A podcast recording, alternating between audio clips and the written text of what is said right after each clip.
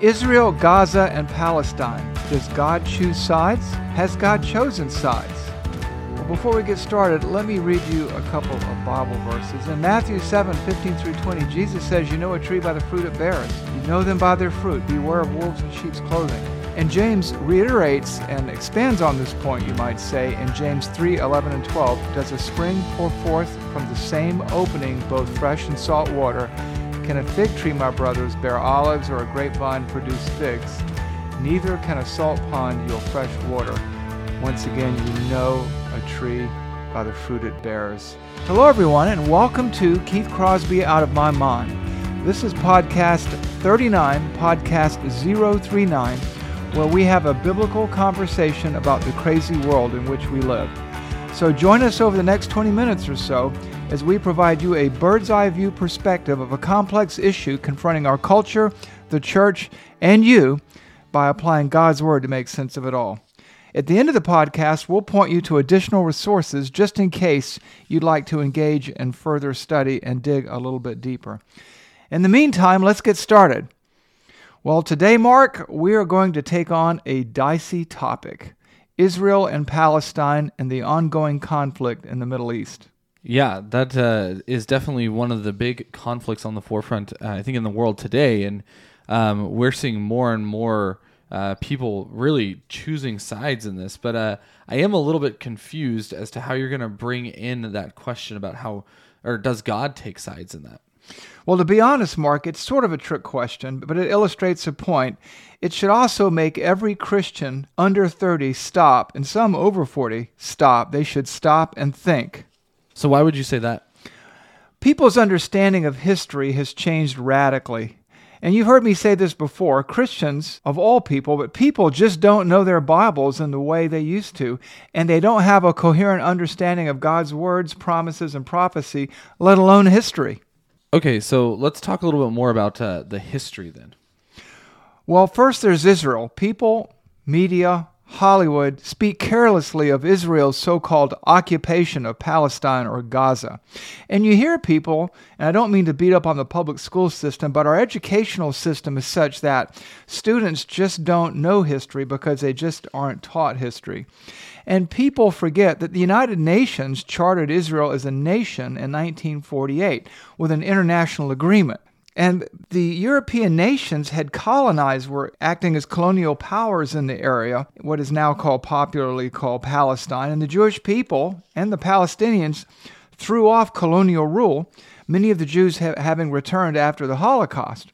When the nation was formed, they were in short order attacked by surrounding Arab nations who they handily defeated. The Arab nations attacked again in 1967 and were defeated again in what we call the Six Day War. Now, think about that 150 million Muslim Arabs surrounding a nation of less than 7 million, attacking and losing in six days.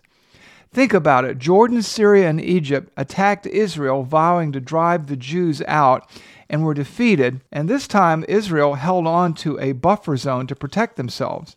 And again, that war lasted from June 5th, 1967 to June 10th, 1967, and was called the Six Day War. Now, in this war, the Israelis asked what we will call the Palestinians to help them defend the country, that they could build a country together. And they refused because the Arab world had told them they were going to drive the Jews out to the sea and the Palestinians could have their land. So the Palestinians left, and because of that betrayal, they were not allowed to return. And these days, you hear a lot about the right of return. The Arabs kept the Palestinians isolated in refugee camps, refusing to let them resettle in Arab nations, sort of a betrayal of the betrayers. And eventually, the Palestinians in some areas, like Jordan, tried to overthrow the government and they were expelled. But the Arab world was not done, however. They again engaged in a war, a coordinated attack on the high holy day of Yom Kippur in 1973, and it's called the Yom Kippur War. And they were defeated. Egypt lost a 23,000 square mile area called the Sinai Peninsula and the Gaza Strip. Jordan lost the West Bank and East Jerusalem, and Syria lost the strategic Golan Heights. Their rationale was they wanted to recapture the lands they'd lost in their previous campaign to destroy the Jews. And initially, they were very successful, launching coordinated air, tank, and infantry assaults simultaneously from multiple directions. This war started October 6, 1973, and it lasted 243 days with Israel defending, uh, excuse me, defeating her attackers. Casualties were heavy on all sides, and only Egypt made a peace treaty accepting the Israelis' right to exist. Oddly, Egypt did not want the Gaza Strip back. Israel did return the Sinai Peninsula. Israel held on to the Golan Heights because Syria was continuing to rain rockets down on its people, and so they offered Syria a deal, and Syria refused that deal. Jordan did not want the West Bank back, and this is why you hear, and this is where you hear about this so called occupation of Palestine. Okay, so hold on. Egypt and Jordan and Syria all controlled Gaza, the West Bank, and some of what we now call Palestine. Wasn't Palestine a country before that? No. Palestine wasn't a country or a state. It never has been. Palestine is a word derived from the Roman Latin, which is the word for Philistine. Mark, Palestine was never a country. They don't have a distinctive culture. There is no such thing as Palestinian music. In fact, they all carried Jordanian passports and had Jordanian citizenship until Jordan basically abandoned them after that war because the land was basically swampland and it was the Jews who came in and put in infrastructure, roads, highways, things like that. Palestine is a made up country that never existed with it has no indigenous culture. And now it's a rallying cry, I'm sorry to say, and sorry to sound so harsh, for many historical illiterates and many on the left who need an excuse for anti Semitism or Jew hating. You know, you have to remember the so called Palestinians, these tribes that were there at the time during World War II, sided with the Nazis. So I, I, guess another thing that I hear a lot of this um, when we talk about Palestine is Israel's occupation of Palestine. So what is that about then? Well, if you really want to talk about occupation, the Jews were there first, going back a few thousand years before the Jordanians or the so-called Palestinians. Israel, by title deed, owns or owned huge chunks of what is now Saudi Arabia and a large chunk of what is Iraq today beyond the Euphrates River. These other nations, uh, Saudi Arabia, which is a, a created nation created by the British, and Iraq, they're the occupying nations of lands that belong to Israel. If anyone wants to talk about reparations, reparations are owed to the Jews. But let's shift gears for a moment. Okay, so uh, before we do that, I just want to ask how how can you say how can you say that these reparations are owed to the Jews? Uh, that's not really something that you see anywhere in history or writing and um, or the ancient documents, right? Well, actually, you do see it in history and in writing and in ancient documents, and that's why the Arab nations and even the Palestinian Authority is constantly destroying selected archaeological sites that would verify such things. But if you wanted to look it up quickly, pick up a Bible and start reading in Genesis chapter 12. There you read about the Abrahamic covenant and the land promises to Israel. This is the oldest record of a perpetual covenant and title deed. And this is as legitimate as any other ancient document somebody can find. God gave the land to Israel, and the Arab world knows it and dreads it, and that's why they use such genocidal languages in places like Iran or in Syria and most Christians ignore this because they really don't believe the Bible, sad to say. That's just a, sad, a sad commentary indeed on the state of the church. Okay, so I, I, guess we're at the point where it seems like there's a lot of different things going on, and, and, and I think we've done a pretty good job at going through uh, the history. Uh, so, do we have some time to get into some of these latest conflicts? Yeah, and you're right. There's a lot of directions we could take, and there's a lot going on to anyone who's paying attention. But I'm sorry to say, few people are really paying close attention. So let me give you some additional historical context, and we'll kind of dig a little bit deeper in the time we have left. Israel has repeatedly given up claims on land. They have, and through a series of negotiations, given given Gaza its freedom uh, back in 2010 which makes you wonder why is Gaza demanding its freedom and firing missiles at schools and hospitals and residential areas. Let me give you a little context. Since Israel gave up its claims on Gaza and gave Gaza its so-called freedom, why is Gaza, or Hamas, better, the terrorist organization, firing missiles at schools, residential areas, and hospitals in Israel? Does anyone ever think of that? Yeah, but uh, most of the headlines that I'm seeing are all about Israel destroying all of the schools and the hospitals and the residential areas in Gaza, though. Well, that's what the headlines say, but there's a reason for that. Know what it is? Well, it sounds like you're about to tell us. I am. Hamas, which means violence in Gaza, like the PLO, the Palestinian Authority, and like ISIS and other terrorist groups, like to store weapons caches, command and control centers, and set up missile sites under hospitals, around hospitals and schools, and fire rockets from residential areas in order to utilize the people as human shields. Why would they do that? Because any attempt to take out these artillery positions results in maximum human casualties, which gets and grabs headlines in the New York Times or gets dutifully reported uncritically by CNN. So these people are happy to sacrifice their children like people did to the god Molech thousands of years ago. They're happy to sacrifice their children and old people and civilians for headlines just like Al Qaeda did in Iraq and the Taliban did, putting missile launchers in mosques and hospitals. This is what terrorists do. You know, now that you mention it, it does remind me of a story that I did hear about um, how Israel does, you know, they post on Twitter where they're going to attack, and uh, and I believe they even call the buildings ahead of time and say, "Hey, we're gonna blow up your building," um, and to to get those civilians out. That's right, Mark. I mean, you can go to YouTube, and there is a number of videos showing the Israeli Defense Force, that's the IDF, that's their military, making phone calls to houses, apartments, businesses, block by block, home by home in Gaza to warn the people of an impending attack on a military position near them or in that building or in the basement of a building or of a hospital or in the middle of a residential area. Know why they did that? Well, I would assume it's to save the lives of the civilians and the children that are there and really clear out the innocent lives for the military targets. That's exactly right. They are not firing indiscriminately like Hamas. They're trying to be as careful as they can.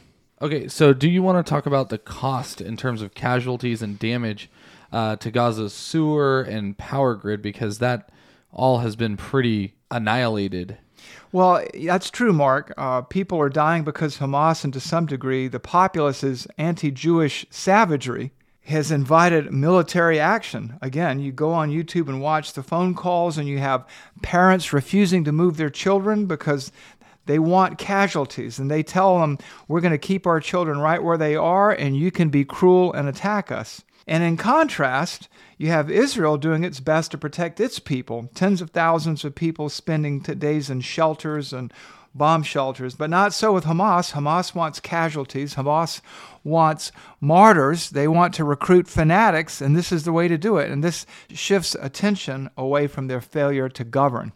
And as far as infrastructure, common sense and logic tells us that if you fire rockets at Israel or any other country, expect them to shoot back. And by the way, that's a little known fact Israel provides water services and electricity and infrastructure to Gaza for free until now.